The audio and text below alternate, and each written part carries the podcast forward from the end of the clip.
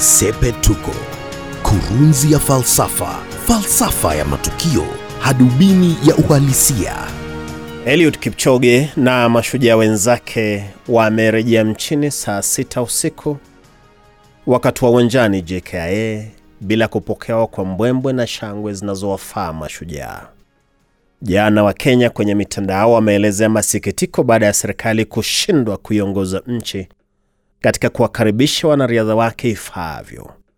Afisa wa serikali aliyeonekana uwanjani JKA walipotua mashujaa hao alikuwa mmoja tu, na alisema yeye ni Secretary of Sports Culture na kadhalika na kadhalika, baada ya kujitambulisha na kuahidi kwamba Kenya itawakaribisha wanariadha wake vyema baadaye. Ilikuwa zamu ya wanahabari kumuuliza Eliud Kipchoge maswali, halafu wanariadha hao wakaelekea makwao. Tuseme ukikumbuka kwamba Kenya imekuwa namba moja barani Afrika kule Tokyo kwa ajili ya juhudi na bidii za wanariadha hao, unasikitika kwamba wanaweza kurejea mchini, lakini kufikia sasa serikali haijaonyesha dalili za kujivunia kusifika kwa jina la Kenya Tokyo na kote ulimwenguni. Kutoka Uganda, kila mtu ameona picha za Joshua Cheptegei, Jacob Kiplimo na Peruth Chemtai wakikaribishwa. Cheptegei alionekana juu ya gari akiisalimu karibu Kampala nzima. Saa chache baadaye, Rais Yoweri Museveni amekuwa na hafla rasmi katika uwanja wa Kololo jijini Kampala, akawapa gari kila mmoja wanariadha hao na kuahidi kuwajengea wazazi wao makao. Uganda haikufikisha nusu ya medali zilizonyakuliwa na Kenya, lakini imejivunia medali hizo nne kutoka kwa wanariadha wake. Kenya ilikoboa kumi, namba moja Afrika nzima. Hebu niseme hivi, Jumatatu wanariadha wa Kenya wakiwa wangali Tokyo, tulisema kwenye ukumbi huu kwamba vipawa vingi vimo nchini. Baadhi ya vipawa hivyo vimejitokeza na kung'aa jinsi wanariadha wa Kenya wameng'aa Tokyo, lakini vipawa vingi vimekuwa vikiharibiwa na kuharibika hapa nchini kwa sababu ya aina ya uongozi uliopo. Tumbili, sungura na fisi ndio viongozi, vipawa ambavyo vimejizatiti kwenye riadha kufikia kiwango cha kujinyakulia dhahabu kadhaa, vikirudi nyumbani kutoka shughuli ya ushujaa kama iliyofanyika Tokyo hata huoni hatua kutoka kwa wenye mamlaka ya nchi angalau kufurahia sifa ambazo nchi imezipata.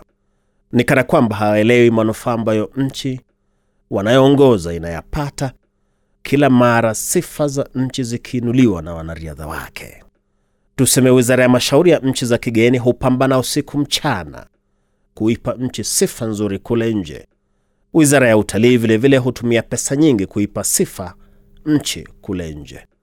Mapema mwaka huu waziri wa utalii Najib Balala amemwajiri mwanamitindo binti wa Uingereza Naomi Campbell kwa balozi wa Kenya kwenye masuala ya utalii. Wizara ya utalii ilisema Bi Campbell ameteuliwa kusambaza habari za vivutio vingi vya Kenya kwa wageni pande mbalimbali duniani. Baada ya uteuzi huo, wa Kenya waliuliza maswali mengi kuhusu nani kati ya Naomi Campbell na Lupita Nyong'o angesambaza sifa za Kenya ng'ambo vyema zaidi. Lakini Sepetuko inauliza kati ya bi mwanamitindo Naomi Campbell, Mwingereza anayependa kuzuru Kenya, na wanariadha wa Kenya ambao hung'aa kila mwaka kwenye mashindano mbalimbali kabla Olimpiki, nani ana uwezo wa kuiletea Kenya sifa zaidi? Ukienda nje ya Kenya, iwe India, Japan, Australia, Brazil, Amerika au Ulaya, na useme wewe ni Mkenya, kile utakisikia ni mshangao. Oh, ile nchi ya simba na wakimbiaji. Wanariadha wa Kenya wamekuwa ndio kitambulisho cha nchi pande mbalimbali duniani, kumaanisha kwamba kutoka Kenya mbali na dunia kupata majani chai, kahawa, maua, sifa za simba wa Masai Mara. Riadha imechangia pakubwa katika kuvutia wengi kule nje waijue nchi na hata kuzuru, na ndiyo nitasema hivi habari zimeifikia Sepetuko kwamba kufikia sasa serikali ya Kenya haijaonyesha dalili za kukutana na mashujaa wa Tokyo ambao wameifanya Kenya kuwa namba moja barani Afrika. Tunasema mzazi ambaye ni zuzu ni yule ambaye hushindwa kuwashukuru na kuwapongeza watoto wake wanavyofanya vyema kwenye shughuli zao. Mzazi kama huyo huathiri saikolojia ya watoto wake na hata kuwafanya washindwe kujitahidi zaidi kwenye shughuli wanazohusika. Tangu wanariadha wa Kenya waliong'aa Tokyo wafike nchini, serikali ya Kenya imetoa ishara za kuwa mzazi zuzu. Ndilo Sepetuko. Mimi ni Wellington Nyongesa.